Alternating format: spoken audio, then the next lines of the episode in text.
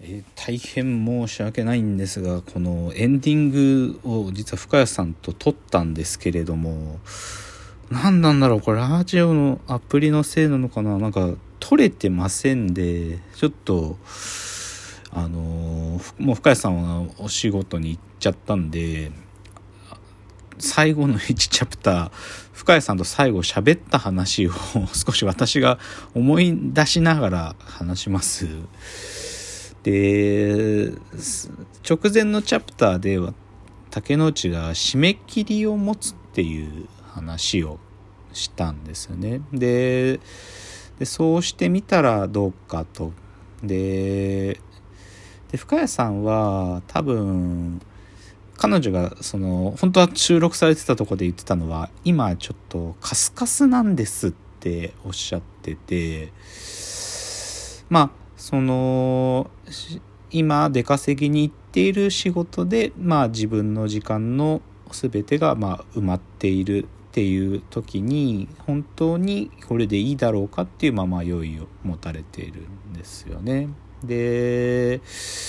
まあ今日の冒頭でも言ったんですけど、まあ、僕は今少し自分が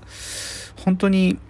イデオロギー自分のイデオロギーと科学者としてたどり着きたい答えとかもしくは作り出したいものっていうのとあともう一つは起業家としてその手段としてビジネスでそれをやるんだっていうこの3つが絶妙にずれてたものがこうマジで統合されてる感じがあるんで「はい」になってるんですよね。で僕は今。で範囲になりすぎないような自制を持つくらい範囲になってるんだけれどもでもこんなのははっきり言って10年に1回しか来ないんですよね。10年に1回しか来ない。でマジで10年前に科学者なりたいなと思ってた時なんか世界で自分しかこれ気づいてないかもっていういやなんかあの時の興奮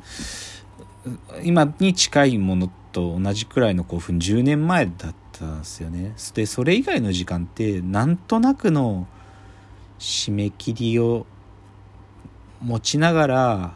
かす時にはカスカスの時間もありながらなんとかやってきたっていうのが答えだからなんかただでさえ興奮しやすい僕でさえハイになるのなんて10年に1回で。だからまだ23歳の深谷さんがカスカスの時間があったっていいじゃないってことを言ったんですよね。でも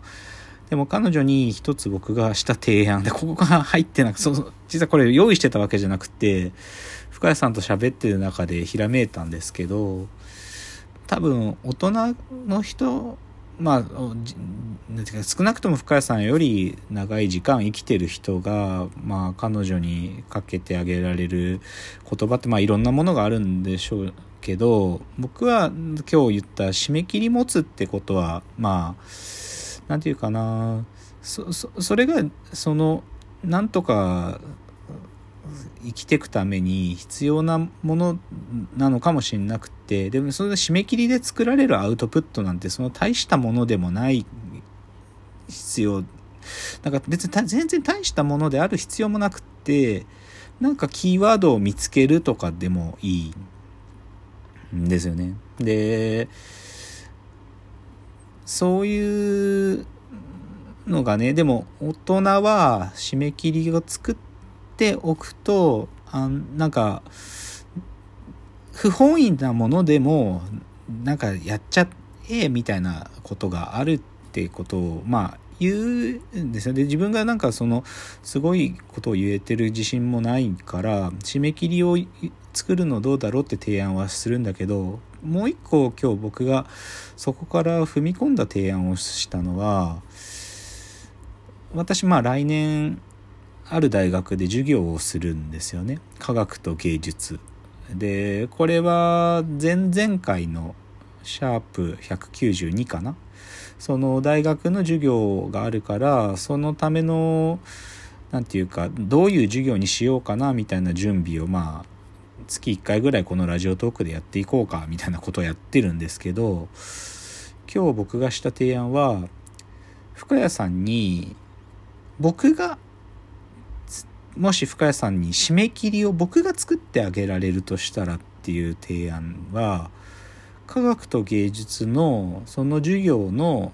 まあ1回なのかまあ1回の中の一部なのか分かんないけど深谷さんの今生きてること自体がアートなんだって捉える。でそだから僕が深谷さんに僕の授業のための素材っていうかその一つを深谷さんの自分の人生がアートだってことを説明するそのアウトプットを作ってみたらっていう提案をしましたね。でまあ言っちゃえば僕が発注者になってあげるっていう締め切り自体を僕が作るってことはまあまあ僕ができることだったらそういうことができるかなって言いましたね。で、まあ、彼女にその意図が全部ちゃんと伝わったか分かんないんですけどアートと捉えるっていうかなんかこれ多分僕がいまあ、科学と芸術でってことだけじゃなくてアーティストの人たちを語る時に言いたいことの一個であるのはアートを作る途中もカスカスな時間があるんですよ絶対にね。っていうかああるってことをみんな分かってやってるんですよね。でカスカスな状態となんか何にもなんねえなみたいなまあそういうことの迷いが常にありながらなんとかにじり寄っていくっていう態度がアートででそれは多分僕はだからそのアーティストがやってらっしゃるアーティスト美術芸術をやってる方たちがやってることが彼らは短い時間制作の過程でそれをやってるんだけどそれをぐーっと引き伸ばしたら全ての人の人生はアートのはずなんですよね。つまりカスカスの時間や一瞬の感動なんか全てが自分の世界がこの手の中にあるみたいな感動っていうののその繰り返しの過程をギュッと短い時間で体験してるのがアート。って考えてるんですよ僕はね。だから深谷さんがカスカスだとかモヤモヤしてるとかでもなんかが手元に落ちてきたかもみたいなその過程は僕から見たらアートっぽくてでつまりは悩んでる時間ってことなんですけどね。だからでまあ先週ちょっと紹介しあその192回の最後で僕はこの人にたどり着きたいって言ってた久保田博成さんっていう車実際の自動車を変なすっごい仕掛けを作装置を作ってぐるんぐるん縦に回す美術家の人がいらっしゃるんですけどその人がやってることっても何て言うか彼がそのインタビューの中で言ってるそれでも回さなきゃとか子供がもう2人もできちゃったから車回ししてる場合じゃねえと。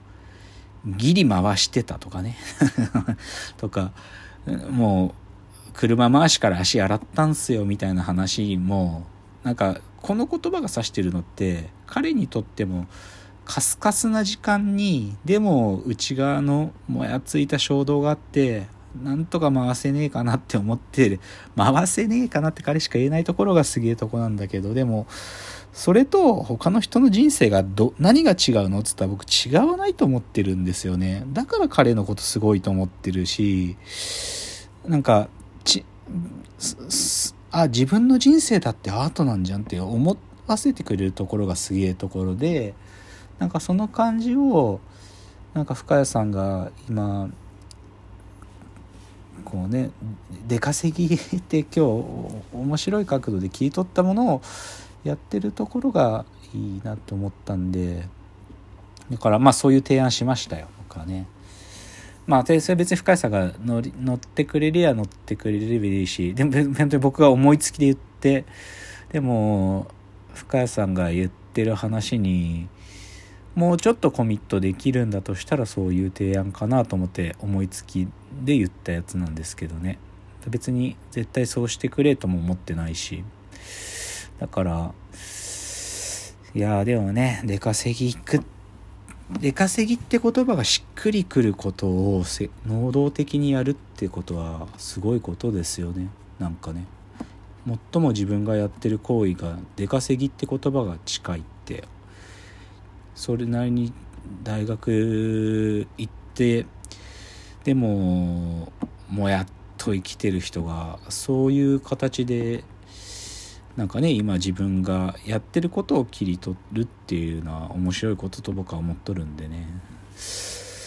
そういうお話だったんですけど、これがちょっと撮ってたのが撮れてなかったんで、これラジオトークのアプリ 恨みますよ。もう初めてだよ、こんなこと起きたのは。なので、ちょっと最後、このチャプターは、深谷さんとさっきまで喋ってたやつを僕が記憶をたどりながら喋るということしかできなかったんですけど、でもそんなことを2人で最後喋ってました。という代わりで、エンディングの代わりにこうしたんですけどね、ごめんなさい。なんか最後、深谷さん回だったのに、最後深谷さんと喋ってた部分が取れてなくてこういう形の代わりになっちゃって申し訳ないです。またちょっと来週この部分深谷さんに深谷さんの言葉からもうちょっとねなんか僕が言ってたこと合ってるっていうのを聞ければいい答え合わせになるかなと思うんですけどとりあえずは今日こういう感じでした。なのでまあ深谷さん会はこういろいろ彼女の生きる迷いがありながらの回になるんでこんな感じです。では、ご意見いただけたらまた嬉しいです。わーわー言っております。お時間です。さようなら。